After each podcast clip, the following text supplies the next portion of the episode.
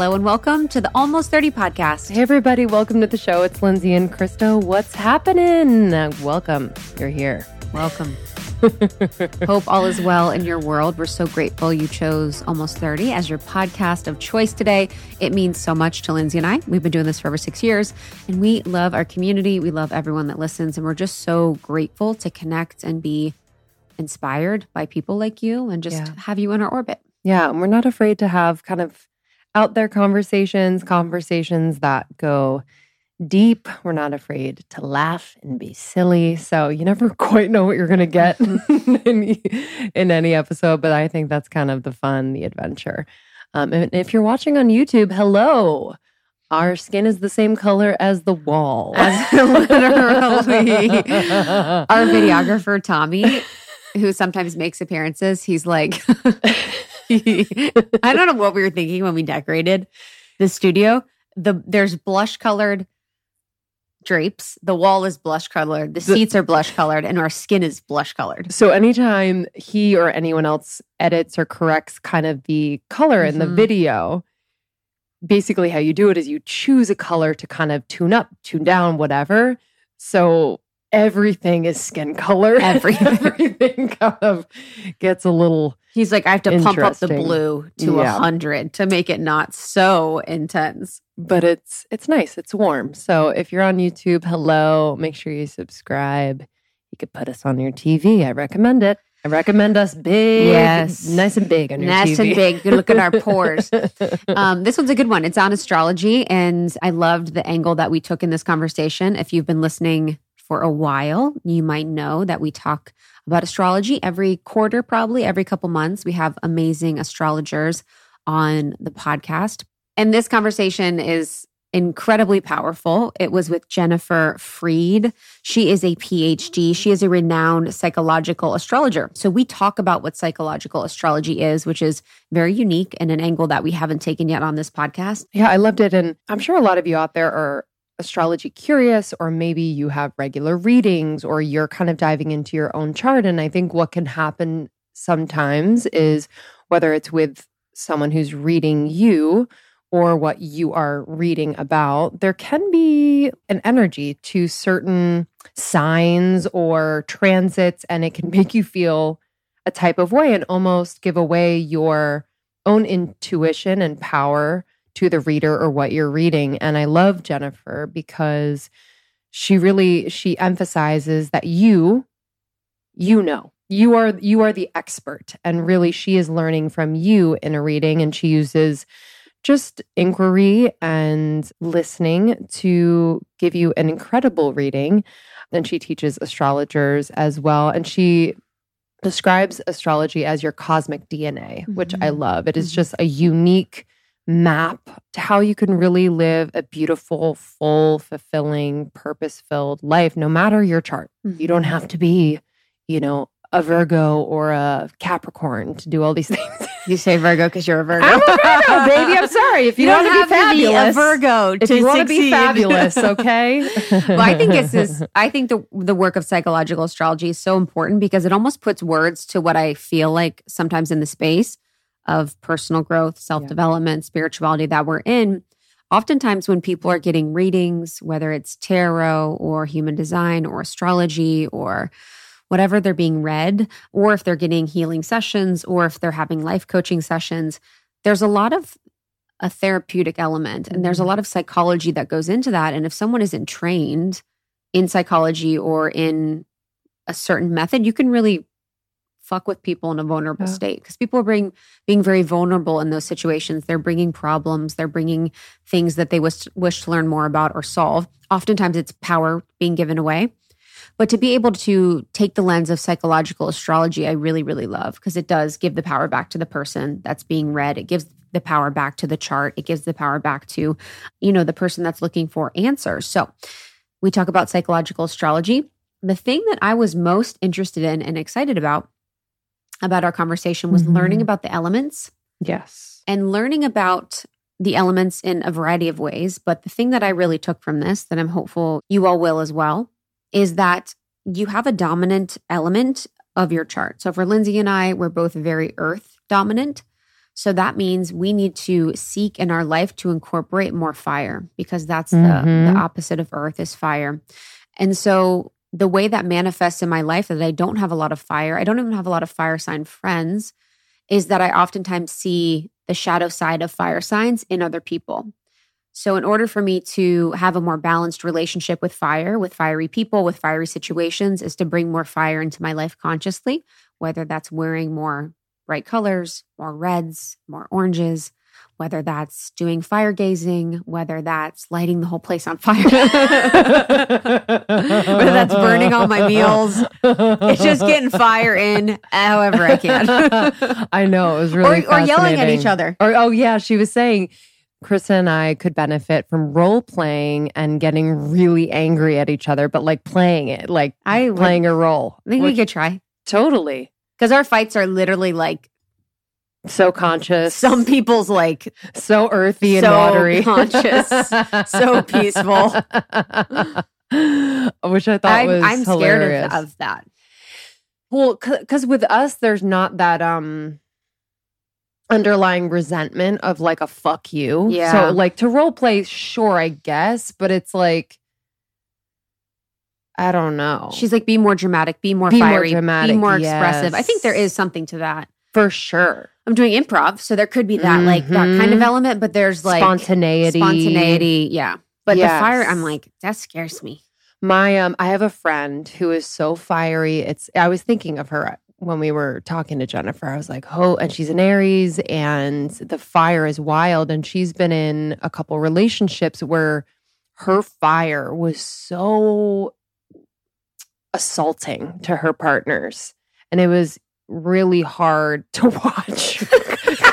I'm just like, holy shit, because she's so powerful and amazing, and but like We're her like, love your chart, love all aspects. Like, she was abusing people. but like the but I wish for her partners that they could kind of bring the fire themselves to Yeah. kind of I don't know. It was yeah, just what- a yeah. wild What's best? thing. Like, what's best? Because there is is the water good, but I then but then sometimes does the fire just keep fucking going? And they're like, oh, because I can. yeah, I feel like her fire was so fiery in those relationships because their fire was non-existent. Yeah, So she was kind of compensating. So that's why it's interesting to kind Mm. of bring out a little fire. And my North Node is in Aries. So it actually behooves me to kind of bring that more of that fire. But yeah, it's just. I mean, I am. I'm having a hard time because I feel so scared of fire, fire, Mm. that energy that I'm like, I don't know when in my life I've really But- enjoyed that. And it's funny because I feel like you. You kind of hear Gemini and Scorpio, and you're like, "Whoa!" But Yeah. neither of those are fire signs. I know. Isn't that interesting? yeah. What are those? Air? air and water. Really? Gemini's air and Scorpio's water. Oh wow. Isn't that interesting? And you're Pisces and you're water. I know. I think with the Gemini, actually, a lot of Gemini women are coming into my life, and I'm really Yeah. seeing how fun and beautiful and creative they are. Yes. And it's weird. Like I'll kind of be with a Gemini friend, and I'll see their the other side, and I have to Mhm. like brace. I'm like, and it's like it's a lesson for me yeah. to be like, all right, they're in their other Gemini aspect. Like, how can I hold my ground? And I also, because I've, I, I have my Gemini moon, but I have Gemini friends. And sometimes I think there's a part of me that kind of wishes I could Yeah. in certain ways in There's my, in my son be, yeah, just kind of like be that one, be that way. And then Yeah. be the other way, be the other twin, Mhm. you know, kind of that, um, yeah, just like The freedom. liberated Mhm. freedom. So that's sometimes why I'm like, oh, oh, but I'm like, Yes. well, I kind of wish I could. They're so do that. creative. Yes. so creative and expressive Mhm. and all of those things. But yeah, so basically in this, you could really think about your element. What is your dominant element and how you really enable or how you embody that current element Yeah. for Earth. For us, we talk a lot about that and then how we can incorporate more fire. The benefit to that would again be bringing out the aspect of the beneficial aspects of that and not having the shadow side be as persistent. Mhm. And what's beautiful about this is that it adds another element to your chart and to astrology that I think we haven't talked about before. I don't think we often talk about the elements in this way. So I was excited to explore them in more detail. And we'll make sure to cover all the elements. So every one of your elements will be covered. We talk about that um, and make it very clear for you. Yeah, and her new book, A Map to Your Soul, using the astrology of fire, earth, air, and water to live deeply and fully, is out this month. So look out for that. You can go to jenniferfreed.com, Jennifer, F R E E D.com. Yes, this is such a good one. And at the end, we talk about 2023. Oh, yeah, baby. So I would share this with a friend who loves astrology. You can talk about what your predictions for 2023 are. You can talk about the elements, how you can incorporate more of them, how you can balance yourself with the elements. And we've grown through sharing the show. So thank you so much for tuning into Almost 30. We love you all very much. You can learn more about Almost 30 at almost30.com. You can tune into our second podcast, Morning Microdose, which is basically small doses of the podcast that provide you inspiration, motivation for your day. We love you all. Enjoy this one, and we'll see you on the other side. We'll see you soon. Later. Ooh, I'm excited you're here, Mhm. Jennifer Freed, in person. Mhm. It's so nice. Um, coming down from Santa Barbara. I'm so curious when people move out of LA, or I don't know if you've always been in Santa Barbara, but what is it about the energy there that you just like thrive? Well, for me, it's the combination of being nestled in the mountains and then right next to the coast. And I love nature as much as anything. So for me to be able to walk to the beach, hike in the mountains, and also it where I live, it's not that crowded. And I have an acre and there's mountain lions and deers and it just feels very nourishing. Mm-hmm. Have you seen mountain lions? Oh yes. Really? Too close. Really? My you have cats- puppies and cats. you I have two so- cats that are outdoor cats, and I actually saw one of my cats who thinks he's a lion chase a bobcat out of the yard. No way. that is amazing. I always think they're about to be eaten, and I live with that, but I love them and I love where we live. I love that. Yeah. I'm Mm. all about just letting them be free. The Yeah. animals know.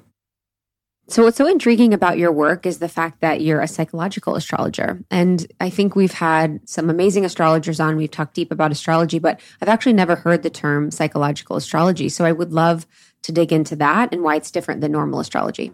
It's vastly different because I have a background in psychology for as long as I've been studying astrology. I have a PhD in psychology and have practiced as a marriage family therapist for so many years. And psychology gives us not just a perspective on cultural and biological and familial patterns and what dysfunctions people have and maybe how to help them move through them, but also in my background, I've also trained for years in social and emotional education. So I have this whole toolbox of how people can deal with what they're dealt, right? Whereas astrology as a practice in and of itself is your cosmic DNA. It's your map and here's your map and you know, you can go here, you can go there, this is your timing. But a lot of astrologers have no training in counseling, in how to listen to people, in how to empower people. And I'm not saying that there's, you know, a problem there. I'm just saying it took me a long time to understand that what most people need is to be safe, seen, and celebrated and empowered to make their own decisions instead of relying on me or astrology to tell them what to do. Mm. I don't think that in the end that's the design. Mm. It's a tool that sh- somebody should use for their betterment and to help their community, but not as a crutch to explain their life and rationalize their patterns. It's very interesting, actually, that you say it in that way because in our space of spirituality, self development, personal growth, there's so much that borders on therapy for people when you're in the space of doing a reading, whether you're a human design reader or astrology or a coach. And it's such an interesting thing to witness it happen in our in the community because you realize you're like, oh, this person that I've never met, this astrologer is now my therapist for this hour. They're learning about the deepest parts of me. They're asking them the most intimate questions. I'm going maybe deeper than I do with my family and friends because I'm in this space. So to have that nuance or understanding of the elements of therapy or psychology that you need to deploy in that situation is really, really important. So, what did you notice? Was that something where you're like, oh, there's a hole in this space? Or did you see sort of people not be held in the way that they should have been during readings? Or what was your journey to becoming to this place where you're like, I need to do this? I need to be someone that's going to support people in this way? Yes, and It was a combination of I was always passionate to learn astrology, and concurrently, I was studying psychology. And I didn't really know I'd put them together till I was 30. Past your Saturn return? Yeah. During. Okay. Yeah, path. And then I started creating a training institute and bringing people from all ov- over the world to do seminars. But what happened to me as a astrology client is I had people say really horrible things to me, limiting things, mm-hmm. fated things that weren't true. And I thought, wait a second, this was never meant to be this is who you are, box you in. It's a portal to all you mm. can be. I call it your divine possibilities. So I hate it. And I've had to counsel so many people that got the astrology reading where you'll never have kids. You can't have a successful relationship. You'll end in divorce. Like, what's the point of that? Mm-hmm. What is the point of telling people things that are going to forecast a limited future? Mm-hmm. I am not into that. Mm-hmm. I was looking at someone on our team because they had a reading that said, You're going to be married twice, you're going to get a divorce. And it's like, it's just, which is fine if that's true, if you get a divorce and you are with two people, but to live your life and then sort of look at that as the expectation. And I've had so many readings like that that have been like Predictive. predictive and horrible. Yeah. And they do really alter the way that you interact with the world. And all- it's almost like predictive and you put the energy towards it. Well, mm-hmm. I'm highly impressionable. Some people are too. So if somebody gives me a script, I might follow it unconsciously because they've actually told me this is who you'll be. So in my readings and in my work, I want to open up the possibilities. You can be anything. You're not supposed to be your chart, you're supposed to transcend your chart. So if it's pointing in the direction of exciting and new relationships occurring frequently, that doesn't mean divorce. It could mean you take your relationship that you're committed to and you create a whole new paradigm within it. Yeah, I love. I think of Mark for, and my therapist did this, where you know, learning as many layers of the person as possible as kind of jumping off points and points of reference. One being astrology. It's so helpful to fully understand or at least start to fully understand a person and i really love the cosmic dna piece where it's it feels special it feels unique and i think there's so much stigma around whether it's certain signs i mean say gemini and some people are like get away from me Uh-huh. I feel like Gemini has the most that. Scorpio, and Gemini. Scorpio. Okay. so like there's that where you know there there's power and there's shadow in every sign and so are you walking people also through kind of that shadow mm-hmm. piece Totally. of the sign as totally. well Can when I sit that? with people and talk about their charts, we all have difficult patterns that we're learning from.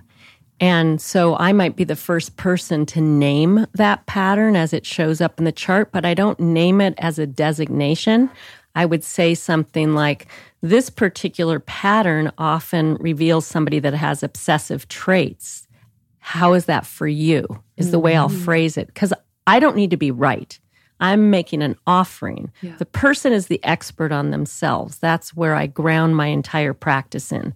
You know yourselves way better than this chart. This is just a skill I have to facilitate more self awareness, more optimal choice. Yeah, I think that's super important because a lot of our community, we have a lot of astrologers in our community or healers or they work with people in this capacity. And I think it's such a good point to call out. And it's something Lindsay and I very much try and do is get curious about, you know, not, I have intuitive gifts and I will have feelings or intuitions. And it's very rare that I actually share them because oftentimes it can really shortcut someone finding something out on their own. But when you're talking about the difficult patterns, okay, so say taking our charts as an example. I'm looking at yours. Perfect. What are you looking at when you're finding the difficult patterns and what are our difficult patterns? Well, anytime you have a square or an mm-hmm. opposition, that's a growth point. Hmm. So those are always challenges. Cool. If you have a conjunction, it totally depends who's conjunct who, whether they like each other and want to be together. Mm-hmm. And so that could either be a benefit or a challenge. Now, for me, since we're all here on a personal growth mission, that's the only reason we're here. The challenge is fabulous. Hmm. You know, you wouldn't get to do this podcast without all these challenges. There'd be no driver. The challenge is the friction of growth. So you want me to take one of your hard ones? Let's do it. Okay. So what I'm looking at is that you have Mars with Neptune, and that's a conjunction. And then you also have Sun in Pisces, and it's opposite your Virgo ascendant. Mm-hmm. Okay. So let's just first talk about Pisces and Virgo. They're opposites. Pisces is water, and Virgo is earth. Pisces, in its essence, is about merging and feeling, intuiting, and it's this cosmic understanding, but it's wordless. It's just a feeling, and it's in the big wow of the cosmos. Virgo is very particular, very specific, uh, very discerning, and can be nitpicky and critical. So you can see how they're opposite. One's like go with the flow, and the other is get your shit together and do it right, you know? so this is a tension you're born with, is balancing these two energies. Mm. And from looking at your face, I'm pretty intuitive. It looks like you're doing a great job. Mm-hmm. But it is like, how do I live in faith and still pay very close attention to the details mm. and not let the details get so small in my mind that I've lost my faith mm. or not get so into the merging of feeling that I forget what I'm doing. So Yeah. that's one of those challenges. Mm-hmm. A great challenge. Yeah, my Virgo rising is my favorite quote of myself is this could be better.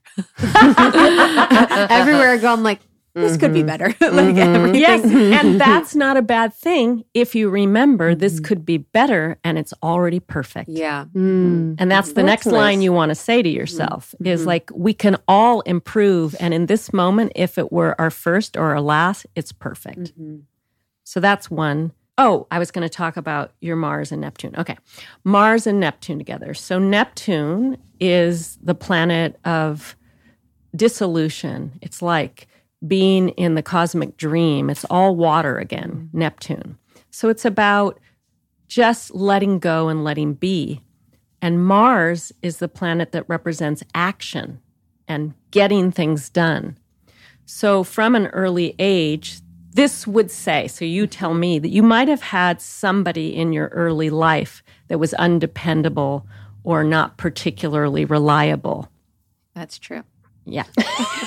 Uh, this is a true statement. Do you want to say who it was? Or It was my mom. Mm. Mm-hmm. Okay. So that shows in the chart. So that's an early challenge. Mm-hmm. You know, uh, many people with this aspect, I'm not going to say this is true about your mother, but lived with some alcoholism or substance abuse or something like that. Okay.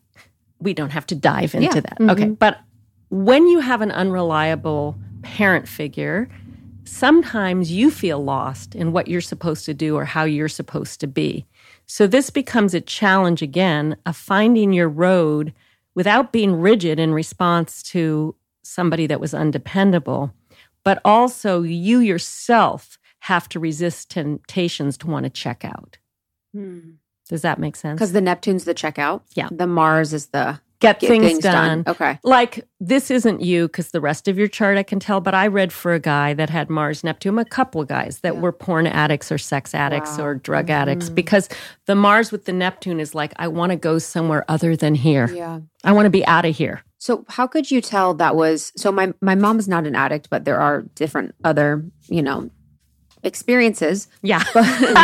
um, but what is how did you know that was a figure outside of my own? Like I guess why didn't you think that was me with the addiction?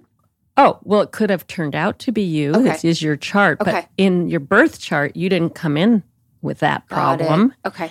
And it's in your house it. of home and family. So it indicates a Oh, parental house. figure. So it's in the fourth house. correct. Okay, got it. Perfect. So then my Neptune and my Mars are in the fourth house. Yes. And they're both Capricorn. Yes. Okay. But so what would be ideal for you if I Mm-hmm. were to help you design your perfect environment? Mm-hmm. It would be in Santa Barbara with the mountains and the water. I'm ready. No, because you have Earth, Yes. Capricorn, but that Neptune Mars wants to be near water. Say no more. What's stopping you? From moving? No, to, to, to like a Santa Barbara. I think what's stopping me is Erewhon. Totally. honestly. The food? Yes, I'm. I'm very. Ex- I'm very. Give give her the options up in S- SB. Is okay. This is last question about me, and then we're Yeah. moving on. Okay. The only question I want to ask is: I'm deeply about my relationships and my connections. My community means so much to me. I'm very Mhm. extroverted, but is that me being a false self? Is that my real self? Well, is it you? You're I don't know. Answer that that. Pisces part of me, I'm like, is am I just like Merging into on? everybody else? Yes. I can sit sit with you and say you seem pretty genuine. Okay. I- so you have to answer that question, I and especially feel- if you're turning thirty. This is a huge piece I want to say astrologically. The way I think of it is, up until 29, your life script was written by someone else. When you're 29 to hmm. 31, you start to write your own life script, and you're the author. The whole point of Saturn return is authority from the word author. So when you ask me, am I a fake or not? I'd say to you, only you can answer that. okay. Mm. What do you think? I'm not a fake. Mm-mm. I don't believe I'm a fake, but I do believe that I, or I, I am curious about if I am as deeply needing of relationships and connection with people. Like if I could be in Santa Barbara and just be like hanging out by myself all the time. But you, I feel like You you, just would make a new it. community. But also, you just answered it. What did I say? You said, and I listened deeply, I'm so deeply connected to people. Oh, That's your truth. okay. That That's doesn't mean one. where you are, That's a good one. that's who you are. Yeah, Mm. yeah. I don't know if I'd meet a community. This is too much. too much of the therapy. okay. Okay. Now to Lindsay's We like it. issues and problems. Yeah. What's wrong? Let- Let's, let's move the, the spotlight. yeah, literally. Difficult patterns. Okay. But I do want to make a pitch for something. Mm-hmm. I would really like Kreation and Erewhon to move to Summerland, right where I live. And I know it would be, if anyone's willing to do this, you would never have one spare moment. Yeah. People would Billions. go there. They would make Especially billions a since year. there's been this big flight into Montecito with all the celebrities and Yes. Yeah. you know, those you two joking? places and there is a place for rent in Summerland, I'm just saying. A big Okay. place. Okay. Let's manifest I need it. Everyone big. lift this prayer. Yeah. Okay. I need I, mansion. I'm very practical with a Taurus moon, and I love food as much as you. So it's like I actually need those places to be right near my house. Yes. Yeah, right near. Montecito, right in Summerland. Perfect. It's called the Yellow House. is for rent, Okay. I'm gonna I look feel it up. like they're they're probably and in the ghosts live there at the Yellow House. One of the reasons is it, absolutely why I won't be there. I cannot do that. I'm so they're good sensitive. ghosts, though. No, they're really happy, good ghosts. They just want a good clientele. They, They used wanna to be there for with a restaurant and would oh. visit with the staff and visit with the people. Lots of sightings, lots of recognition, mm-hmm. and then they didn't like who moved in. They kick them all out. We need a new vibe. Oh, oh my wow. God. But then I have to go in and like see if I'm accepted. I'm like, no plates moved, nothing's rattling. I'm doing well. Okay, let's go to Lindsay, humble Lindsay. Okay, so actually, that is where I'm going to start with what would be challenging for you. You have Sun, Mars, and Venus in Virgo and a Libra rising. So you're incredibly affable, very sacrificing, very thoughtful, considerate human being. And I think the difficult part is owning what I call your seventh house Aries. hmm Okay, so that's the challenge. When you have this much otherness, Lindsay, it's like, how are you? And what's it like for you? And are you doing okay? And like, I can hear your inner voice. Mm. Then when your seventh house is Aries, that's the quality you want to own in order to be whole.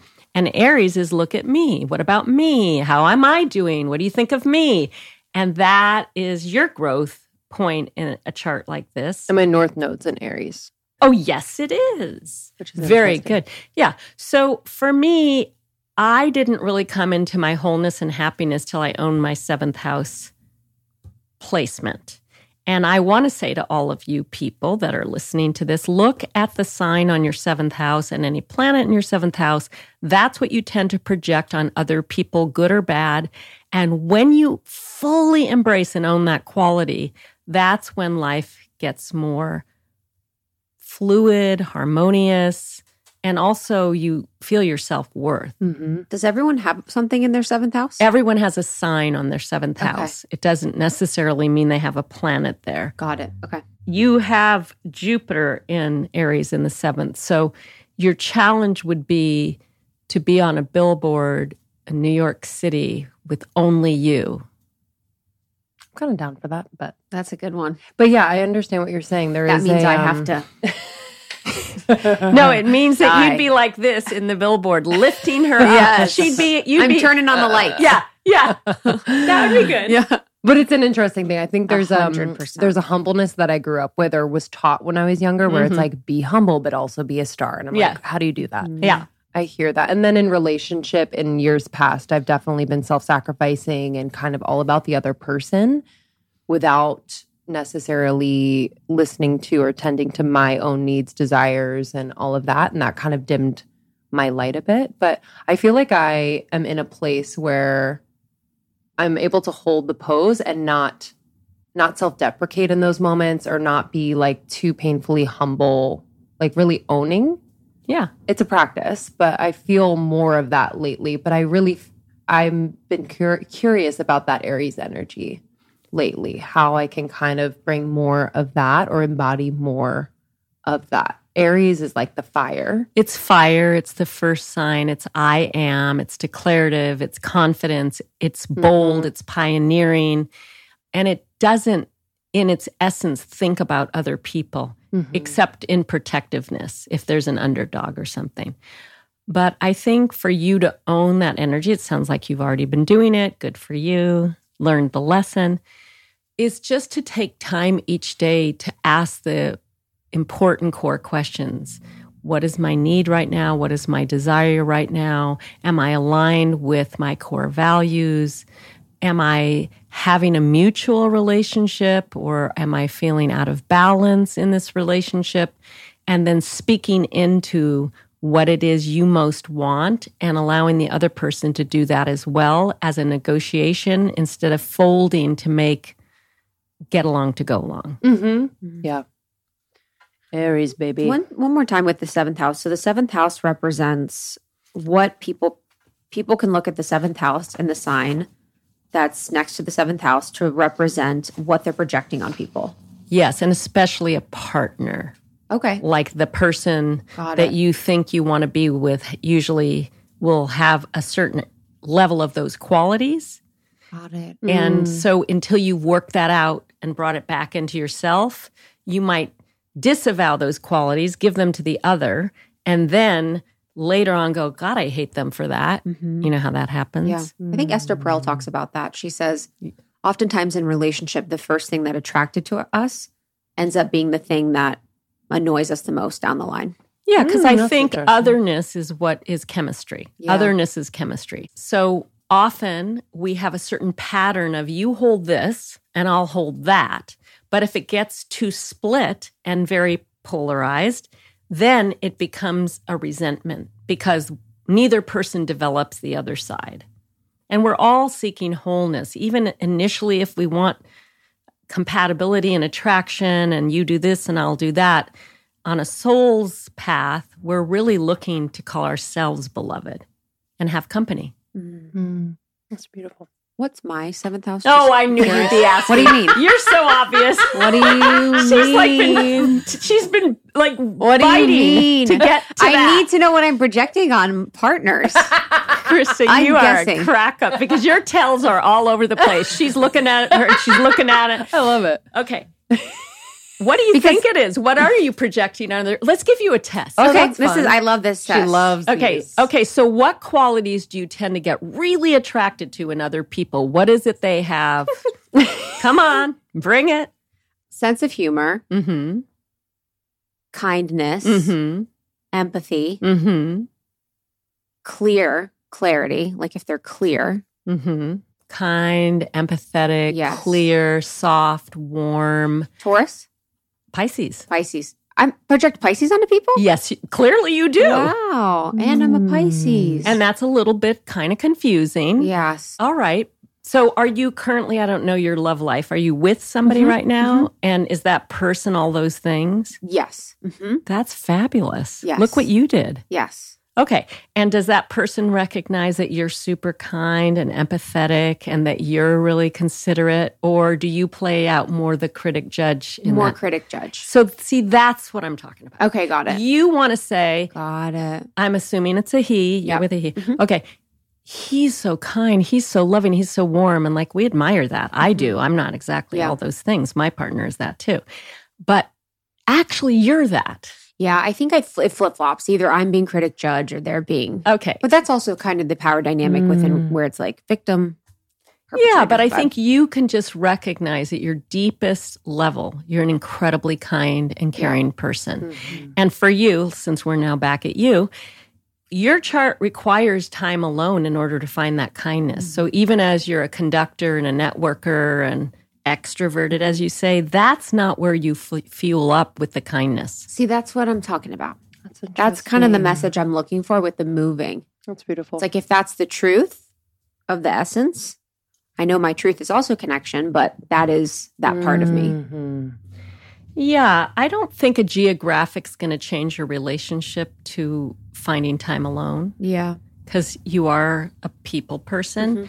I think it's not the big moves in our life that matter, it's the small daily Yeah. moves. So for me, I spend, you don't have kids yet. So I spend, because my kids are out of the house, an hour and a half in the morning doing all my spiritual exercises before I'm connecting with people.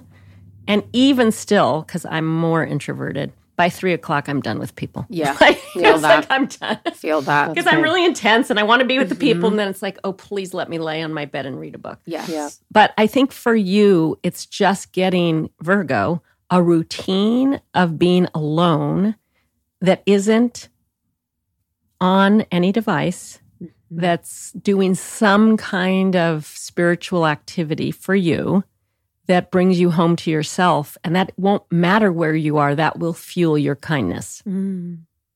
Yeah. because it's being kind to Love that. you. yes. And it's that nourishment. Okay, do you feel That's left beautiful. out? No, No, I, okay, I- just no, making it's sure. fascinating. I love Yeah. it. Oh, the, but that's That's the gotta bring- humbleness. we gotta bring the Aries though. The Aries says, pissed. yeah. the Aries about says it's my turn. Put me on a billboard. Yes. oh my God, you two are fun. Fascinating. Fasc- And it, what's interesting, I mean, we've talked about this before in other conversations, but the fact that Krista and I, she's a Pisces, I'm a Virgo, opposite mm-hmm. ends of the chart. Is there anything else interesting about Oh, our tons. You, you two have so much good stuff. And then we'll start together. talking about yes, ourselves? Then we're done. No, why not? You I people want to hear They about do. you. That's true. I have a true. Pisces North Node and Virgo South Node. You have a lot more going for you two than just what you just said. Yeah. So, for example, because your rising, Krista, is Virgo, and so that is connected deeply and very geometrically to all your Virgo stuff. So mm-hmm. when you have a Virgo rising, you're also sourcing for who can get it done like I can. Well, you pick the right person. Mm-hmm. Okay, then beyond that, you have this Libra rising, and that goes beautifully with the part of you, Krista, that really likes beauty. You know, you're mm-hmm. very drawn to beauty and symmetry, mm-hmm. and this is a very big feature of yours. Mm-hmm. And also, you're accommodating and kind, that issue that you like. And so that really works. And then, furthermore, the moon sign is very, very good. You have opposite moon signs. So Oh, I didn't you know it opposite. I didn't know that either. Oh, that's well, fascinating. Lindsay, you have a Gemini moon, and Krista has a Sagittarius moon. And the moon sign is the most predictive of how compatible people will actually be. oh, that's cool. The moon sign, because your emotional needs are not negotiable. So either they're a good click or they're not. It doesn't mean I can't be close to people when the moon signs are not compatible, but it's not going to be a home fit. It's going to be a workout. This is not, I mean, opposite moon signs are like this and that. Mm-hmm. As long as you respect the way that you're emotionally responding to things, then it's a beautiful ping pong. Oh, you feel that way, and I feel that way. And there's some real embrace of the totality. You're covering both spectrums. Mm-hmm. But that's a really nice thing to have moon opposite moon, especially in a combination of creativity. Mm. Very cool. My Gemini can get a little freaky. Yeah.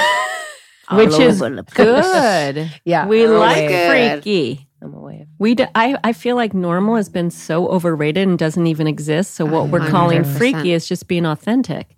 Completely. Yep. For people That's that true. are reading, you know, I want to do two things with this question. For those that are getting sessions, how could they lead it in a way that they're not having the doom and gloom sort of predictions if they're seeing an astrologer. And then the other end is for people that are reading, what are some advice you would give to them so that they are more opening, they are more positive? Exactly. Well, I'm training this one guy in Brooklyn, mm. and he's a great guy, and he's in his 20s. And I've just really said to him, never say something with certainty. That's oppressive. Somebody has to agree with mm. you. That's subjugating somebody. Always say something as a question. Like, is it possible that Saturn opposed the moon relates to some kind of emotional repression you felt as a child. You know, ask it as a question. Never have to be right over the client. The client is the source and the expert. Ask more questions than you do telling people things. And here's my biggest one have them speak more than you.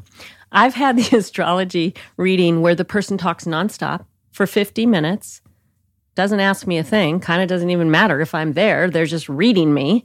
And I uh, end up feeling like, wow, I just got a dose of a lot of information that I have no idea what I'll do with. It's just like a mind dump. Mm. And that's not where I live. I don't live just in the information. I live in an embodied, soulful recognition of things, and I want some tools.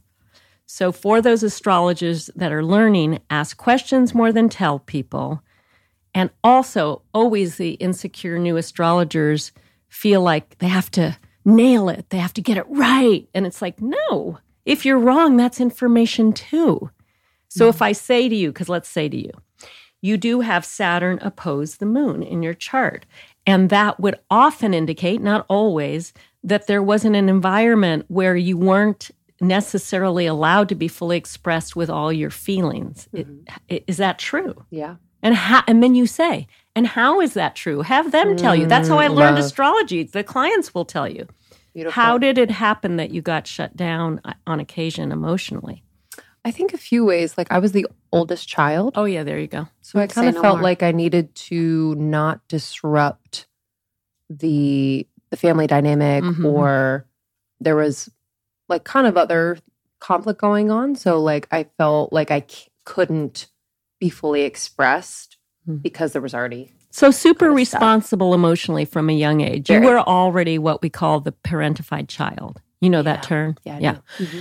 Okay, so then we talk about that and then if if we wanted to and I was in a session with you, I would talk about whatever cycle or transit is affecting that complex right now and how you want to move through it. So basically, my advice to young astrologers is two things do your own inner work. Don't make astrology your need to be mirrored and be amazing, because that's what a lot of people are doing. Like, look at me, I'm so, so amazing. Biggest facts. Turn the power and the light over to the person. When you're doing a great reading, the person walks away thinking, I'm amazing, not Jennifer's amazing. Okay, that's number one. Number two, keep studying. Don't just do the apps and like the little readouts. Read books. There are amazing mm. books on astrology from so many centuries. Dig in. It's a real journey of knowledge that's not just informative, but it's also self healing to read all the books. What were some books that transformed you on your journey? Well, every single book out of the this is where psychological astrology, Liz Greene, Howard Sasportas, there's like a British group of psychological astrologers I love. My big teacher that taught me a lot and still good friend, Rick Tarnas, Cosmos and Psyche. He is a philosophic astrologer, mm. amazing. So, not psychology, but he's a cultural astrologer. I love Caroline Casey, many, many people, mm. Stephen Arroyo read the frickin' books. Mm. It's important. Yeah. I'm a big believer in reading. I know, me too. We both of us are. Yeah. Having the actual physical book. Too. Yes. Yeah. Annotating. Oh yes. Yes. Feels so good. Mm-hmm. You mentioned about 29 to 31 and that that period in time being important. A lot of our audience, you know, they're in their 20s, they're in their early 30s. We have audience all over the world in all ages, but the reason why I ask around this age is because this is how we started the podcast and it felt so transformational for us. What's sort of happening astrologically for folks during that time? Well, that is the Saturn return time. And basically, that's when the planet Saturn returns to its birth position. So in your chart, Saturn was in a certain place when you were born. It returns to that exact position between 29 and 31. Saturn is the planet of karma, consequence, discipline, maturity, authority, and time. So when it goes back to that natal position, it's asking the question who do you define yourself to be? Are you doing the work of fully being you? So, one thing I notice, because I work with all ages, if people are doing their work, that Saturn return is incredibly fruitful. Like that's when I bought my first house. And even though I was crying, oh my God, I'll never be able to pay the mortgage, you know, I was really upset about it. but it was a really major commitment to myself that I'm going to earn this money and do that. But if people are resisting growing up, the Saturn return is brutal. Hmm. If they're like the people that say, I never want to grow up and I like being a kid and why do I have to work and all that stuff, Saturn returns brutal because Saturn is that sledgehammer of reality. So if you haven't faced reality and been real with yourself about your talents, but also your deficits, Saturn can be very hard. So I'm telling everyone, and Saturn happens every seven years. So you're never getting away from Saturn. And I love Saturn. So that is unpopular to say. People often like, oh, when will it be over? Saturn is the character maker. And if you're about making a great contribution this lifetime, you love Saturn because Saturn is going to put your ass in the chair and you're going to do the work. Mm. Or be depressed and, you know, Lame victim and loser. Yeah. Like, here's another one I want to say to people, and very unpopular as a therapist to say this, but if you're still blaming your parents at 30, you're in trouble. Yo. That's I mean, I, you know, I, I did. I'm down. Wait, I did. I it didn't work out well. Yeah, to do that. It's yeah. very un, it's very unattractive. It's and it also just you're not taking responsibility. Yeah. You're stuck. It's like I understand because people want to be heard in their pain.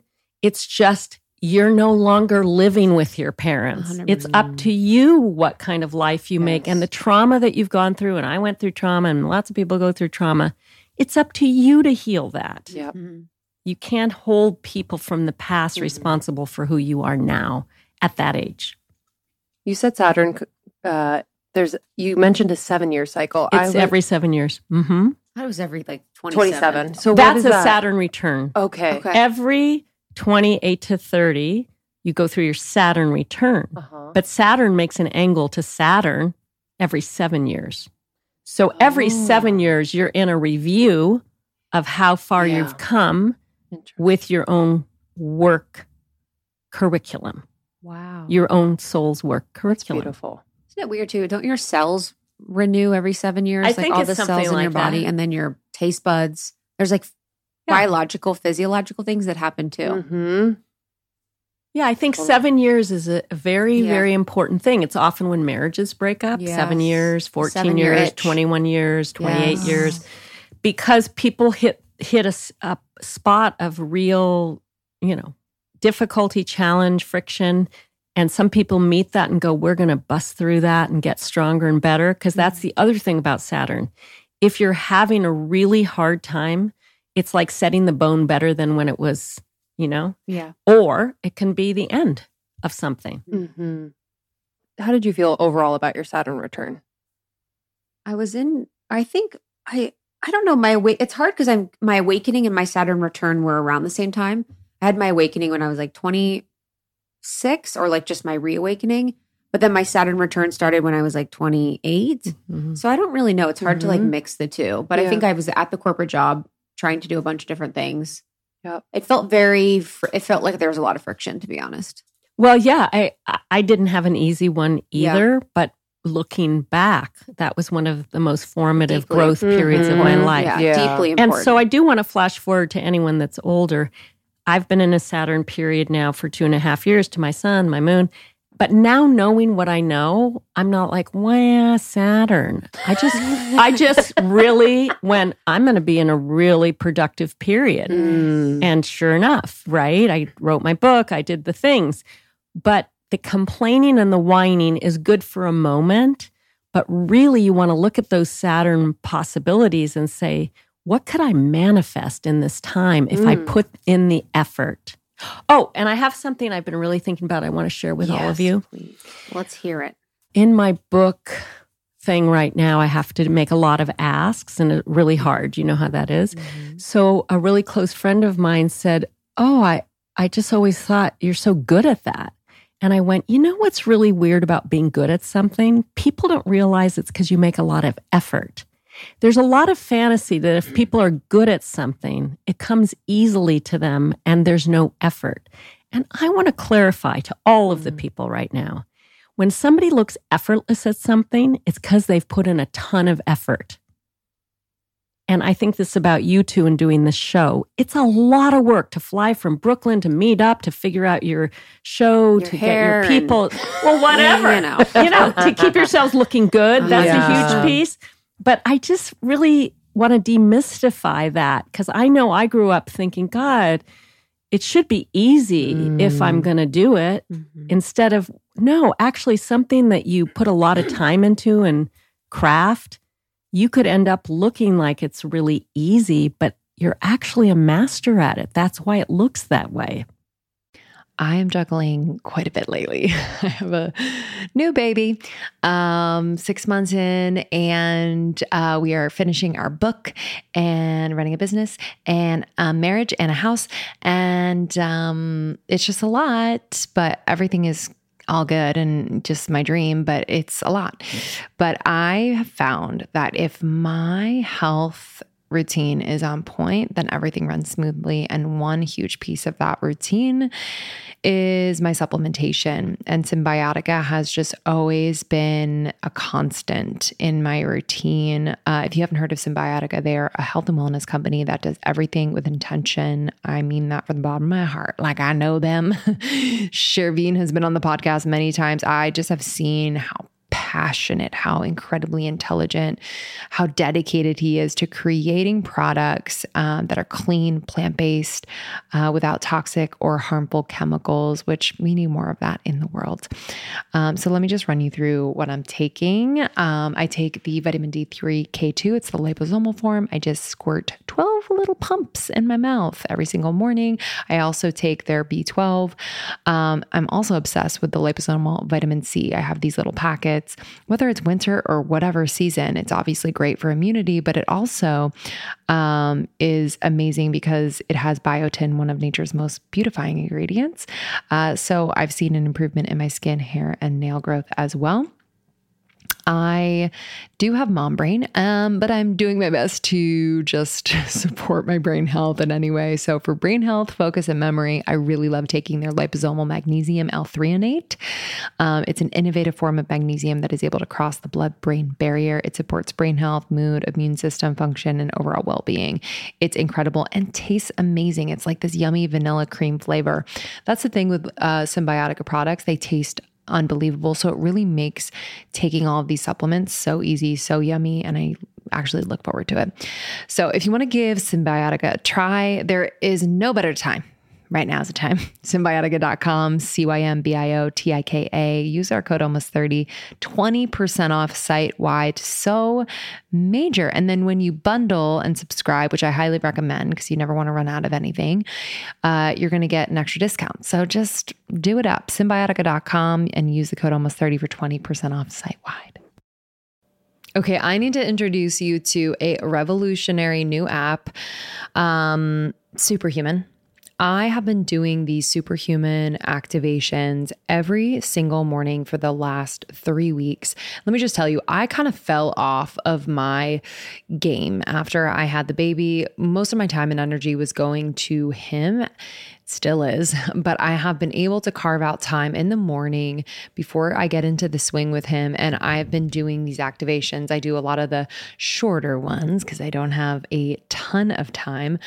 But let me just say, this is new. Like, this is a new type of audio that um, are super energizing and really specifically designed to transform you into your future self. So I know a lot of us want to manifest things. I know a lot of us are thinking about planning for the future, um, but a lot of us feel stuck. And so I've just felt like this has unstuck me in just the most beautiful way. So I've been doing a lot of their pep talks. I've been doing some of their writing activations.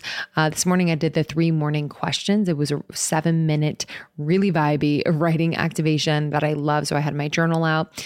Um, yesterday, I did a pep talk uh, about tackling procrastination. There's a part of me that procrastinates quite a bit. So I'm just I love this. I love this. There's going to be an activation for you for this moment, for this day. Uh, it's incredibly supportive. So, we actually interviewed Mimi Bouchard, the founder, not too long ago. Check out that interview. Uh, and we have a sample of one of the activations on our feed. So you can check that out as well. It's way easier to implement into your routine and far more effective than any other audio app out there.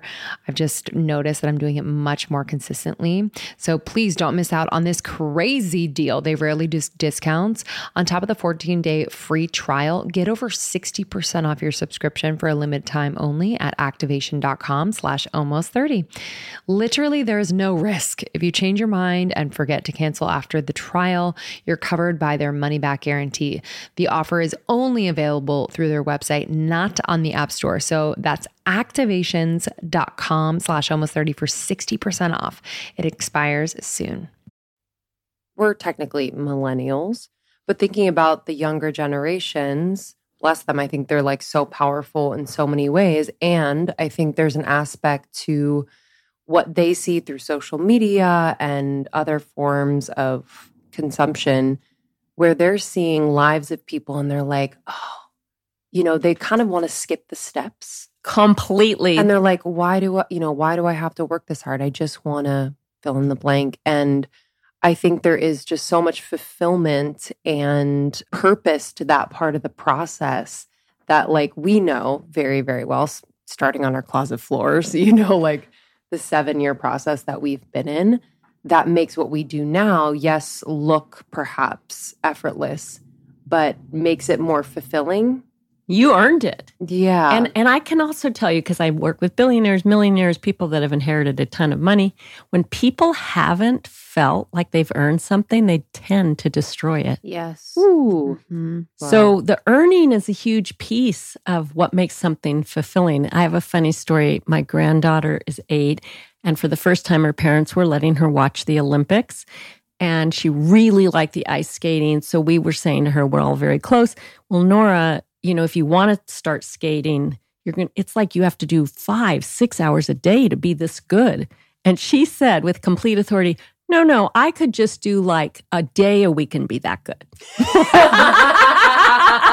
and it's that thought yes. like, no, no, they have to do that yes. work, but I am special and. I'll just magically skate right into the Olympics. I kind of thought that way when I was younger. Right? And then rude awakening, and then I would quit. I'd be like, I'm out. would you say then that Saturn's the planet of manifestation? It is. It is that is the planet you have to work with to manifest. Uh, and I want to also say people have gotten very confused by this whole manifest love, manifest money crusade because unless it's aligned with greater spirit and a generosity toward life and community, if it's only self referencing, they've missed the whole point. You can manifest anything, but if it's just for your self embellishment, I've never met a person that's happy getting it. Never, not once. Mm-hmm. It's like the why. Why? Mm-hmm. Why do you want that sexy hot guy? Why? Mm-hmm. What do you think it's going to give you? Like, you're both in relationship, mm-hmm. right? And I'm 26 years in. One hopes that you find that person and everything else is solved. Because that's how the ego works. Like if I get yes. this, then, oh, yeah, you know, yeah, yeah. then it's all set. It's just the opposite from true. You just have that, and then the ego wants that, and the ego wants that. Whereas if you say, I want this partner, I'm going to manifest this partner for the why of so that I can be more generative in the world, so that I can give more to other people, so that my love is transformative on this planet, you have a lot better shot of being happy that you find it. Mm. It's like it, the ego versus the soul. Yeah. yeah. Manifestation. Yeah. Mm-hmm. Powerful. Which is so key. I want to talk about the elements fire, air, water, mm-hmm, earth. I mm-hmm, went on a mm-hmm. retreat recently and it was all elemental, which was really beautiful. But I want to talk about the elements as it relates to the chart. Great. So, this is my next book called A Map to Your Soul, and it's all about the elements in the 12 domains or 12 houses. I can't wait for you to read it. It's not out wait. yet. But the elements are fire, earth, air, and water. And these are the core elements of consciousness and manifestation and life itself. So, the fire element is the dynamic, the bold, the charismatic, the magnetic, the impulsive. It's all that fire. Just think of the element of fire and it's just mesmerizing and it can be destructive and all of that. Earth is the stabilizing, the grounded, the practical. You know, it's it's something you can depend on and stand on and feel solid. And you can also be stuck and rigid and obstinate and all of that. And then you have air, which is the expansive, the visionary, the um, transcendent, and the logic and the words and the ideas in the mind. And then you could be scattered, gossipy, vain, you know, all the low air things, a blowhard. And then there is water, and water is the element of feeling, compassion, empathy, sensitivity, uh, sweet heartedness, and it can be clingy, whiny, babyish, and victimy. So, those are the four elements. And we have all four elements inside everybody's chart. But most of us preference in the way we live in different domains certain elements. My book is all about a fully expressed life, is learning that you can be all the elements. And again, then you become more embodied as a whole human being. So, for example, you two are quite heavy on earth. That's Mhm. fabulous. I Mhm. love the earth. I have a lot of Taurus, earth, moon energy. So, that is high on the side of being dependable, getting things done, productive, etc. Uh, you're not high, either one of you, on fire. So, you could if you wanted to lean into fire, you could be much more outrageous, much more rebellious, much more colorful. I see your studio is quite colorful, but you too could wear reds and oranges. You know, I dare you to wear an orange satin coat. Cool. Oh, I'm in. I, am just saying, I love. you put the fire into your life and you see less of the negative fire outside of you. Hmm. So when you own, again, the element, if you don't own fire, you're around people somewhere in your life that seem narcissistic, that seem dramatic, that seem very self centered, and also can be quite angry because that's a fiery thing. Wow. So I say, own the frickin' fire. And then those people will just somehow not be as Mm. figurative in your life. Wow. That's very true. So you me. two, so, so you That's two, fire, very- fire, hit, hit the fire hydrant. Mm, Do very it. true for me. Where okay, so you wear the orange satin, Mm-hmm. and I think you could rock a purple velvet something. Yes. Wow. Cat suit. Yes. Oh, cat suit. Yes. Tight. So we'll wear more fire. Is there any rituals we can do? Yes, You know, and this yes. applies to all elements. but- Everybody, but for Yeah. the fire, um, more role plays. Okay. Uh, you know, you two could do more theater. I am down. I'm down. I, tried last night in the car. we were role playing. yeah. Well, You were like, I was going to do this. I'm like, let's do it. But I mean, you could actually, as part of the show, pretend you're other people, do voices, be much more Mhm. dramatic and outrageous Cool. and taking risks. That's very fiery. Okay. yeah. Yeah. I see. I see. When I think about fire, it's pardon my fire family. I always think of the shadow of like, like the scorpion sting. Like I think of just like the anger. Well, Scorpio's water, Water. and stings differently. But you know what? I have a lot of fire and I have a temper. So I can now tell you a little bit about the fire Tell people. the anger that we are easily in touch with is like so thrilling. It's like driving a Mm. fast car. It's so fun for us. It means not that much to us. Ah, See, you that. all are like, whoa, Yeah, dude. Honestly. Yeah, honestly. Yeah, "Oh, please don't be mad. Yes. Yes. And actually, it's Oh. so freeing to just be able to, you know, have That's a temper fit. And for me, it's over. Mm-hmm. For some others, it lasts. You know, Mhm. I've had to really work on it in my relationship. I'm with a Mhm. softie. So, you know, Yes. but you got to know. And I have a really good man friend, and he's king of everything. And he's got so much fire. He just can get f- fired up over breakfast. You know, it's thrilling for him. It's an adrenal hit. Yeah. mhm. It's Interesting. testosterone. Cool. But for you all that are not, you know, gonna be angry little maniacs, you could pretend that you're angry and do a little role play about Okay. it and act out being angry. Fuck totally. act out. You, you could act, you could act out a best friend, friend fight. Okay. totally. Yeah. See how much, but see, watch how the energy rises even talking about it. That's true. Uh-huh. It's like fear yes. and a little embarrassment, but and it- a little sex.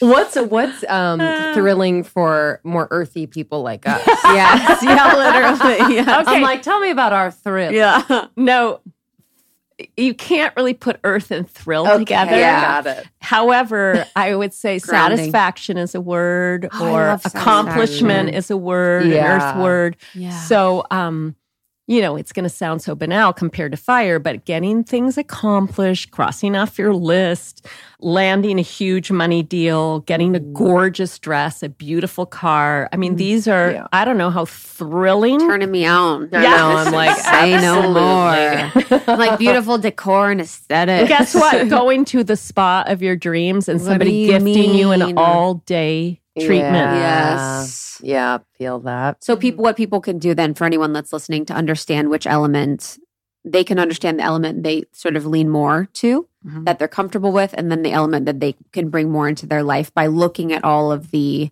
They don't even have to look at their chart, and that's how I wrote the book too. We all know.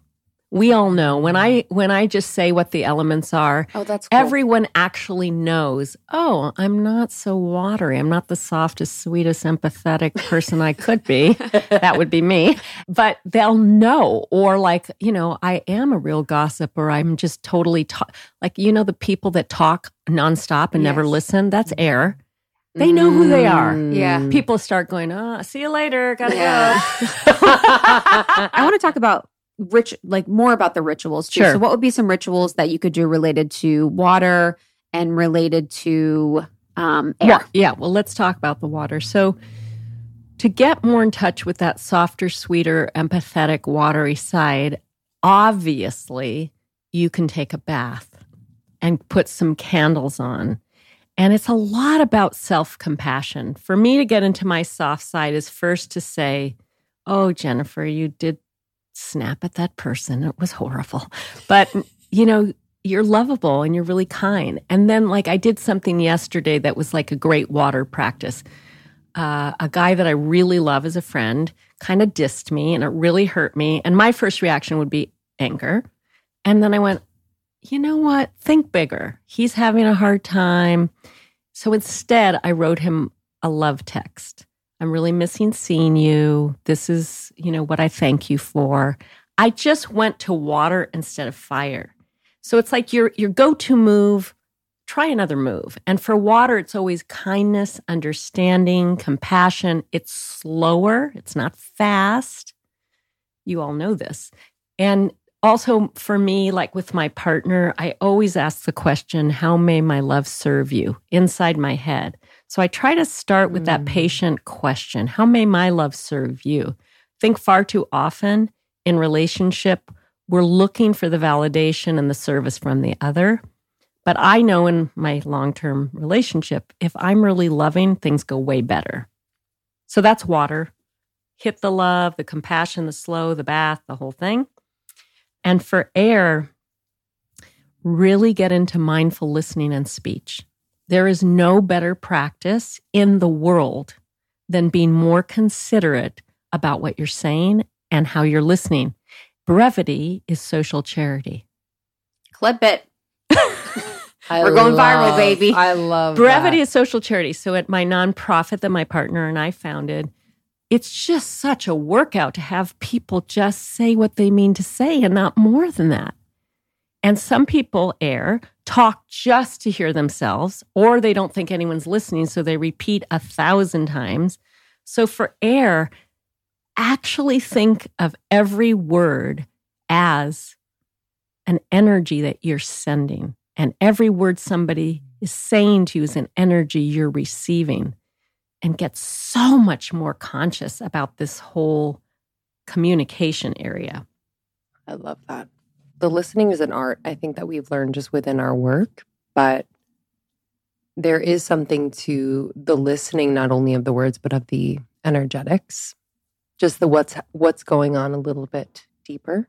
And I think we've kind of learned that even in podcasting, where thankfully we're in person and we can kind of pick up on nuances. Mhm. Well, you two are exquisite listeners. I've been on many podcasts, and I'm not kidding, where the person's never listening. I know it's, it's Yeah, it yeah. should be illegal.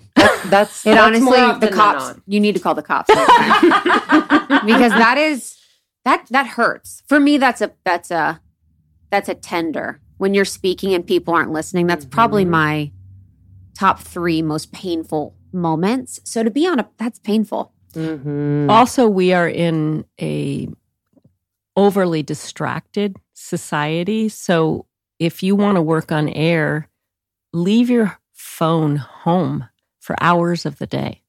There's nothing that urgent. Boy, do yesterday I was at the beach going swimming in the ocean, and I'm not exaggerating. Every single person laying on the towel on a gorgeous day was staring at their phone. And I thought, wow, we have really been brainwashed that we think this device is going to give us more than the gorgeous, perfect ocean with the seal that they weren't seeing or the dolphin because they're on their freaking mm-hmm. phone. So, end distractions, leave your phone at home, see if you can actually be where you are. Mm-hmm. Mm. Was that all four? Did I catch all four? Yeah, we did the air, we did the water. Oh, if you did need more earth, Earth. you, d- you didn't More even earth. want. Yeah, No, if I you want want, more want earth, more earth, baby. But if some people need more earth, that's very specific. You actually have to have routines that you do no matter what.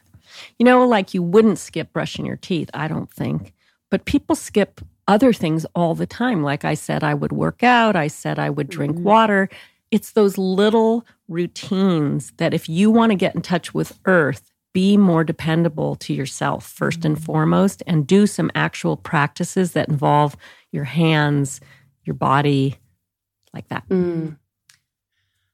What's been so helpful, um, I think, you know, over the last couple years where there's just been quite a lot going on collectively, has been kind of this, I don't want to say predictive because it doesn't feel like that. It's, you know, there are transits, there are things happening astrologically, and to understand what is to come helps me, at least, like really ground and not be swept up by the energy.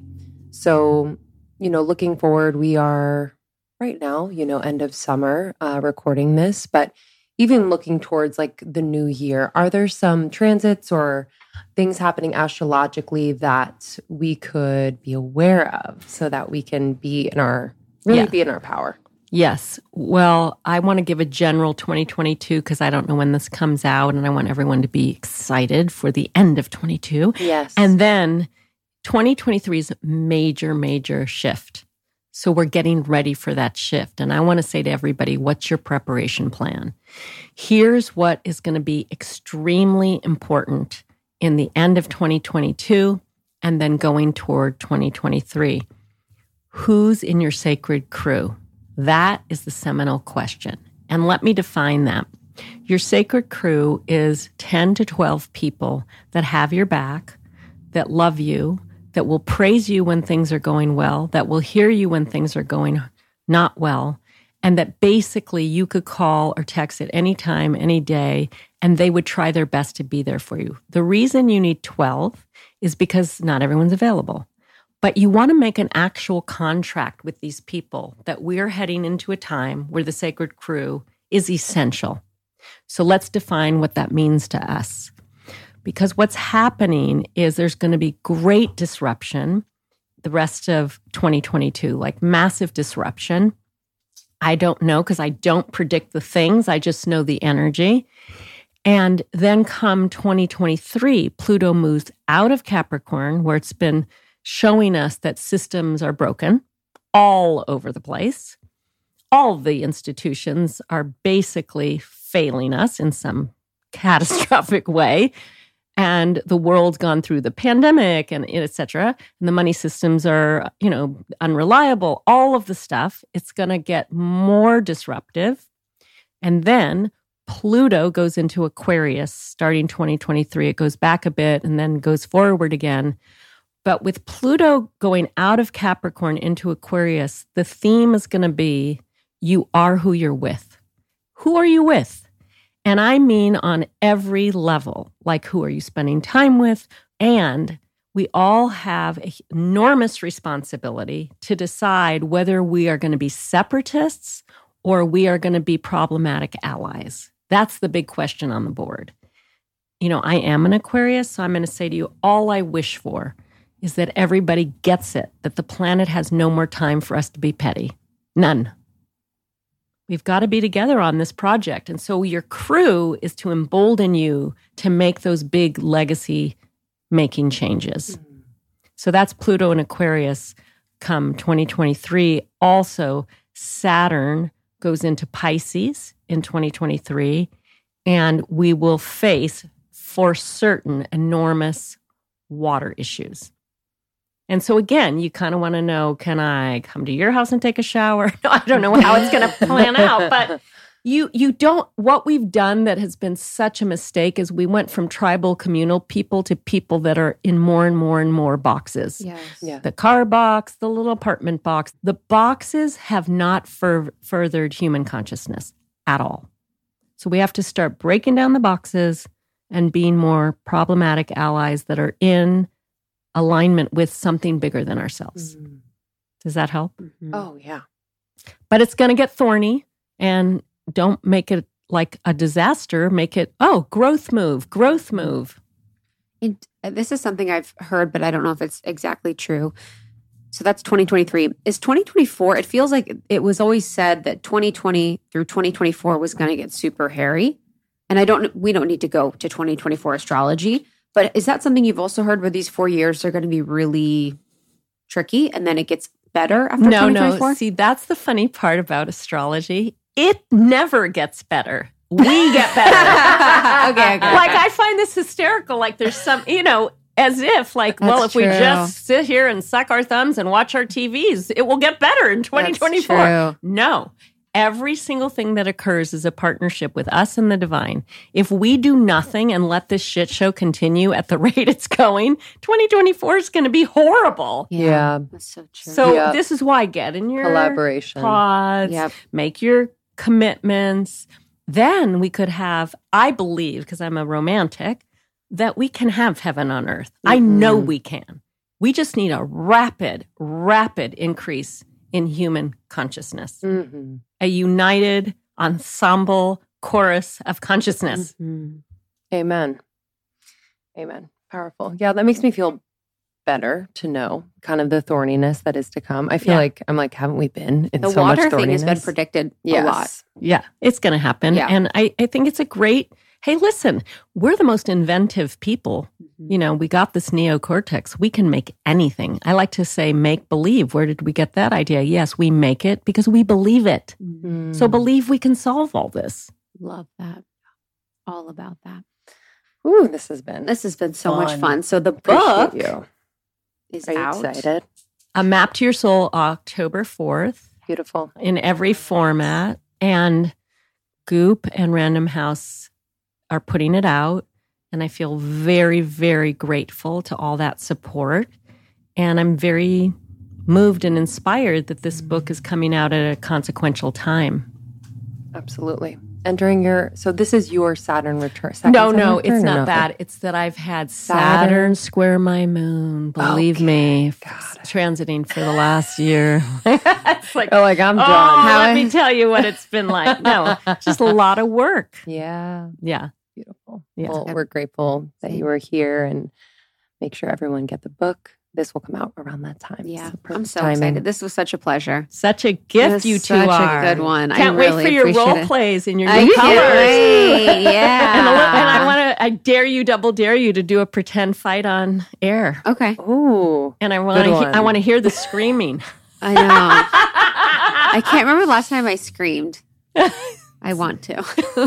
Totally. You're going to work up I'm to it. actually I'm doing a darkness retreat where it's like all darkness. Yeah. And I was like, I'm probably going to scream my face off. Mm, and that's sure. so helpful. Yeah. Can Yeah. I tell you that volume coming out of your body is such it's like taking a shower of just release. Yes. Oof. Way to go. okay, thanks. Amazing. Thanks everybody. Thank you so much. We'll talk to you later, guys. Bye. Bye. Bye. Thank you so much, Jennifer Freed. Again, that's jenniferfreed.com. And the book is Map to Your Soul. Yeah, A Map to Your Soul is out now, so grab it on jenniferfreed.com. We love you guys so much. Thanks for tuning in. It means the world. And if you want to learn more about Almost 30, what we got going on over here in the community, our courses and programs, and our membership, you can go to almost30.com. Be sure to follow us on Instagram at Almost 30 Podcast. And I'm at Lindsey Simpson. And I'm at It's Krista, K R I S T A. Love you guys. We'll see you really soon. See you soon. Bye.